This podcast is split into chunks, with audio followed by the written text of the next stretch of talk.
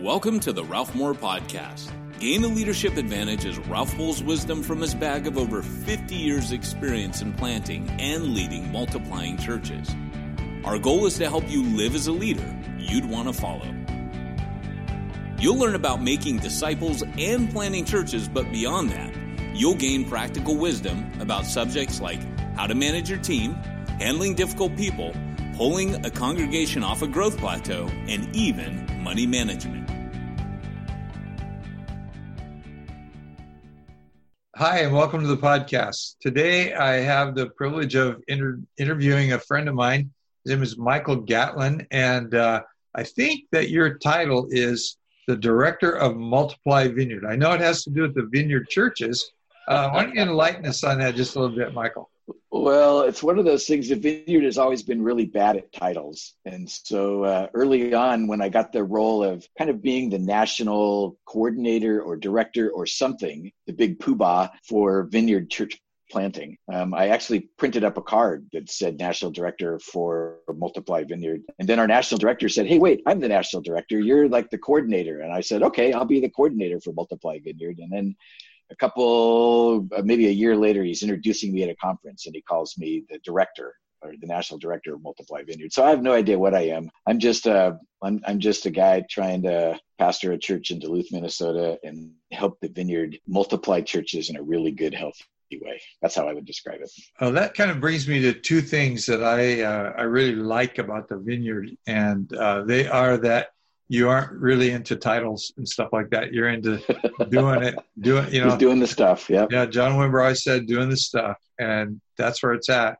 And then the other thing that I like about the vineyard, at least in your history, and now with you where you are, and our relationship as it's developed a little bit, is uh, church planting. And I know there's been a little hiatus there, there after John died, and not a lot of church planting went on. But uh, that's why you're there, and that's why we're talking today. So can yeah. bring us up to speed about where the vineyard is situated in terms of planting churches and you know where you've been, where you're yeah. going, and, and what the future looks like. It was it was interesting. I think it was about 1990, so about eight years after the vineyard officially got started, that John Wimber had asked uh, a pastor from the Evanston Vineyard, Steve Nicholson, to kind of lead a task force to really look at how we might multiply churches better. And I got invited to be kind of a part of that team, you know, like 12 years later, um, and become part of that national team.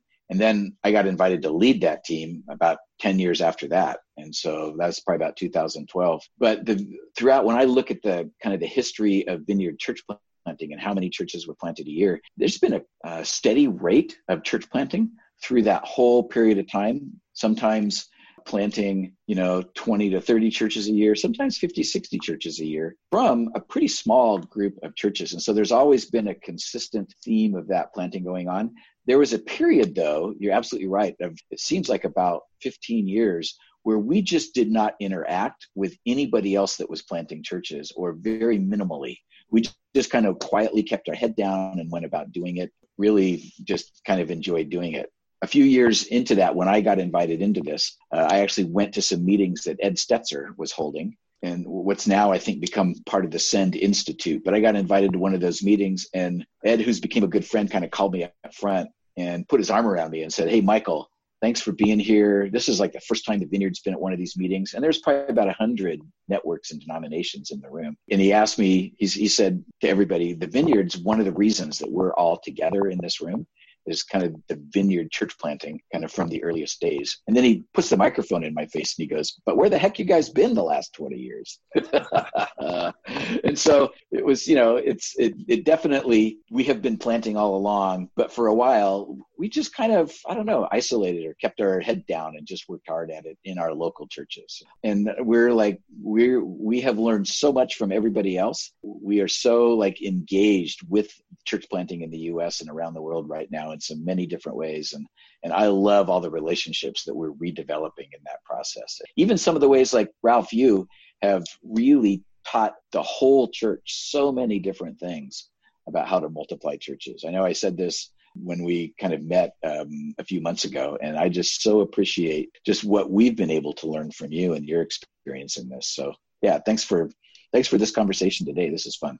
Oh, this is great. You know, to me, it's it's a revelation because I and I said a couple of minutes ago that there'd been a hiatus, and and what you're saying saying is there'd been none, and uh, I understand that about just putting your head down and doing the job during the yeah the whole uh, I'm going to say the reign of the the seeker driven movement when that yeah. was controlling pretty much the thought of the church in America. Uh, we just ducked because you know I pushed against it a little bit because I never did believe in it. You know, we did it. We did a large church. I'm not against large churches, but when we when we have to kind of water some things down and all that, then I have some struggles. And so we just had our head down and kept going. And and then uh, we thought you guys had kind of checked out, and to know that you hadn't, and it, and that you're still growing because of the admiration that we've always had for you. That's really, yeah. really cool. One of uh, one of my favorite one of my favorite stories, if I could share really quickly, I met a church planter in in uh, New York, who when he met us, he's like, "Oh my gosh, the vineyard's still around." Yeah. He goes, "The last thing I remember about the vineyard was like a, a worship album with a foam orange microphone cover on it. You know that, and uh, I go, yeah, we're still here. We're still planting churches. He goes, well, if I'd have known that, I'd have planted a church with a vineyard. You guys have been so influential in my life. And yeah, it made me very sad from the outside uh, it seemed like we had given up on this. Now we've been working away at it for all these years. That's really cool. And I, I, the the next question I want to ask comes from, and maybe it's a misunderstanding, but I don't think so. I think, I mean, if, if people could see you, you you kind of still look like a little bit like a hippie, like where we all came from. so I would imagine you're a little different in your role than a lot of guys who are in a similar role in a denomination because a lot of them are wearing suits and they're all kind of you know whatever. So so whatever we want to ask you is what is your role? And then yeah. specifically how does it affect people kind of on the bleeding edge of the movement? The kind of the guys who maybe don't kind of fit with everybody else because that's to me that's that's where growth happens is those guys because they're exactly. they're really you know, in Japan, they have a, a, a, proverb that says, kind of the national proverb. It's why it's a, a, conformist society. And they say the nail that stands up must be driven down. And so wow. we're always looking for the nail that refuses to be driven down. Yeah. And, and I, I, I want you to talk about that because the vineyard that I know is, uh, is about guys that are the nail that refuses to be driven down. Yeah. And, you know, as an organization, as a movement grows, just like as a family grows, sometimes those folks, um, kind of the, the wild edge, the creativity, the, the, the dreamers, sometimes kind of get left out as, a, as an organization matures, just simply because some of what it takes to actually mature and develop healthy structures are really different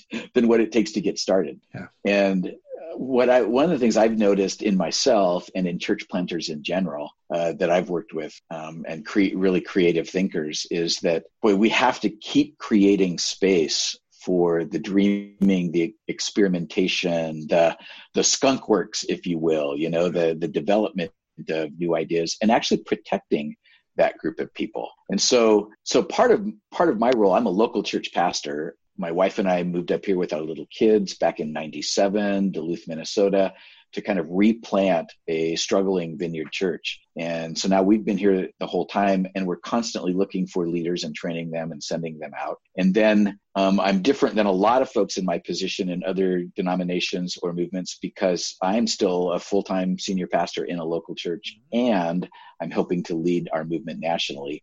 And honestly, it's like two full time jobs and I wouldn't have it any other way at this season of my life because I like being rooted in the ground in the local church, pastoring and planting. And, and I'm so happy at this point during, you know, the, our global pandemic that like I've got a local church community that I am constantly rooted and ingrained in. But then I'm also wanting to give a lot of freedom to the folks on the edges to keep experimenting and to keep trying stuff because I always think of, um, oh, what's the phrase that everybody uses? Oh, best practices. Yeah. I, I always think best practices are like a coffin for the future.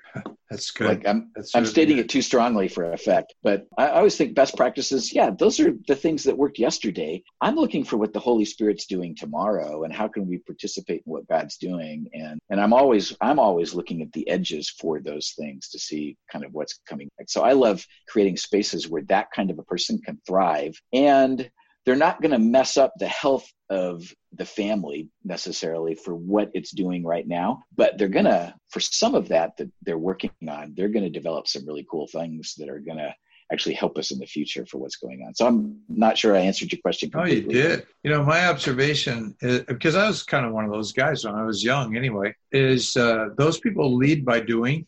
Uh, other people will imitate, and that's where the best practices yeah. thing comes in. But yeah. quite often, what they're doing is uh, cross purposes to what the organization has been doing, and so yeah. then they get stomped on. You know. I, there's there's two things that stick out in my mind along this. One is my friend Dave Ferguson with Exponential mm. wrote a book called Hero Makers, and yeah, you know, I found out that if you want more of something, then brag on who's doing it right.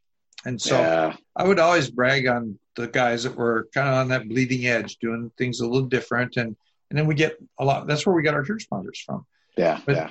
But early on, I was affected by an author named Tom Peters. He's not a believer. And one of the things that he talked about is in, uh, he, actually, the word skunkworks probably came into the vocabulary. It was invented at Lockheed, but Peters made yeah. it pretty famous. Yeah. But he talked about the need for, for champions, that people would mm.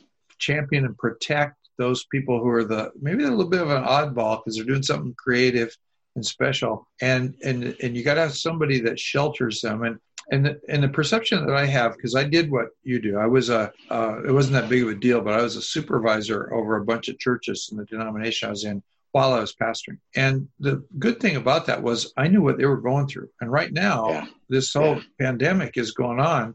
And of course we talked a little bit earlier you know what everybody else is going through because you're going through it yourself. Without a doubt, yeah. And I, I, uh, creating that freedom, there, there's always this kind of weird balance from a leadership perspective. Creating freedom for like brand new stuff to emerge while keeping the things that you're doing humming along in a healthy way, not just maintenance, right. but actually humming along and growing in a healthy way. Not everybody is wired for the creative uh, rethinking. Yeah. In fact, just a great example of that in the early days of the church plant like i did not have a lot of education and like how to do bookkeeping for a church right? So i'm kind of developing it using my artistic brain and what i had developed in my career up to that point. I'm kind of almost every week i'm rewriting the chart of accounts. If you're an accountant you know what i'm talking about right? And i'm almost every year i'm redoing it and it came to like year four or five my my bookkeeper poor gal she just kind of at one of our board meetings just walked in and threw down the reports and, and, and broke out in tears. And I'm like, what's going on right now? And she goes, you keep rewriting this thing. and I realized, okay, there's places in my life where I need to push the creativity pause button.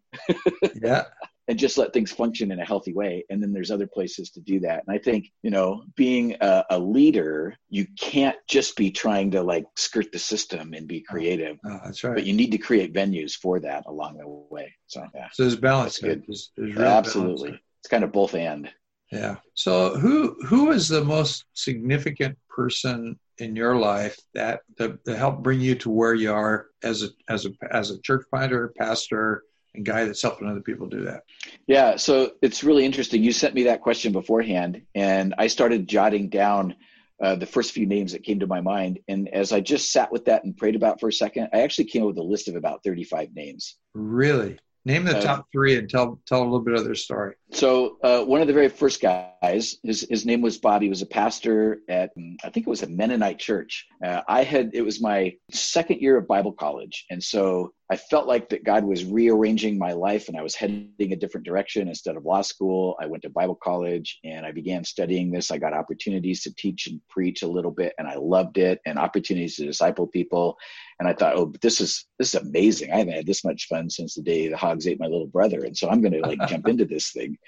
And I attended this church a couple times and this guy was just doing his pastor gig thing but there was a few things about him that i really respected and so i set up a meeting with him one day i went and sat in his office and i go i go hey i don't know if you've ever read this but paul discipled this guy named timothy like i'm brand new to this whole thing right and he just gets a smirk on his face and i go i'd be your timothy if you'd be my paul oh, wow right and he and he just goes you know what? Let me give you a couple assignments and come back next week. And so he did that over three or four months. And we eventually ended up trading cars.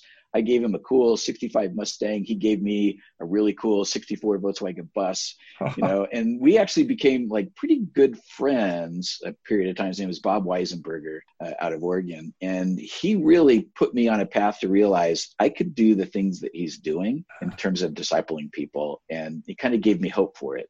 And in the midst of that, he got booted from the church he was pastoring really? for being a little too creative. And then I got to help him start a brand new church. Wow. Uh, so that was my first introduction to like, oh, this is how that works. and then years later, I'm working as an artist. I'm living in Minneapolis.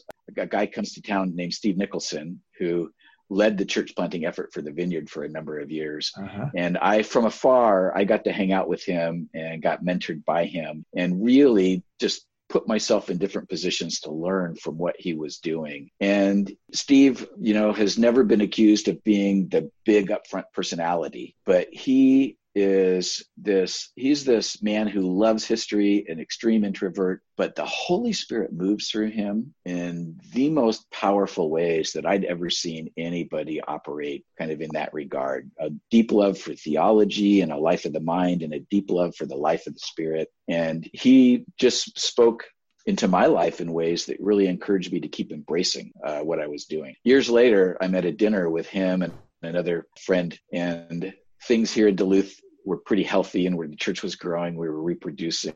They were joking around over dinner, like, yeah, we didn't know what would happen when Gatlin went up to Duluth, if things would really go very far. And I'm like, wait a minute, I thought you guys believed in me.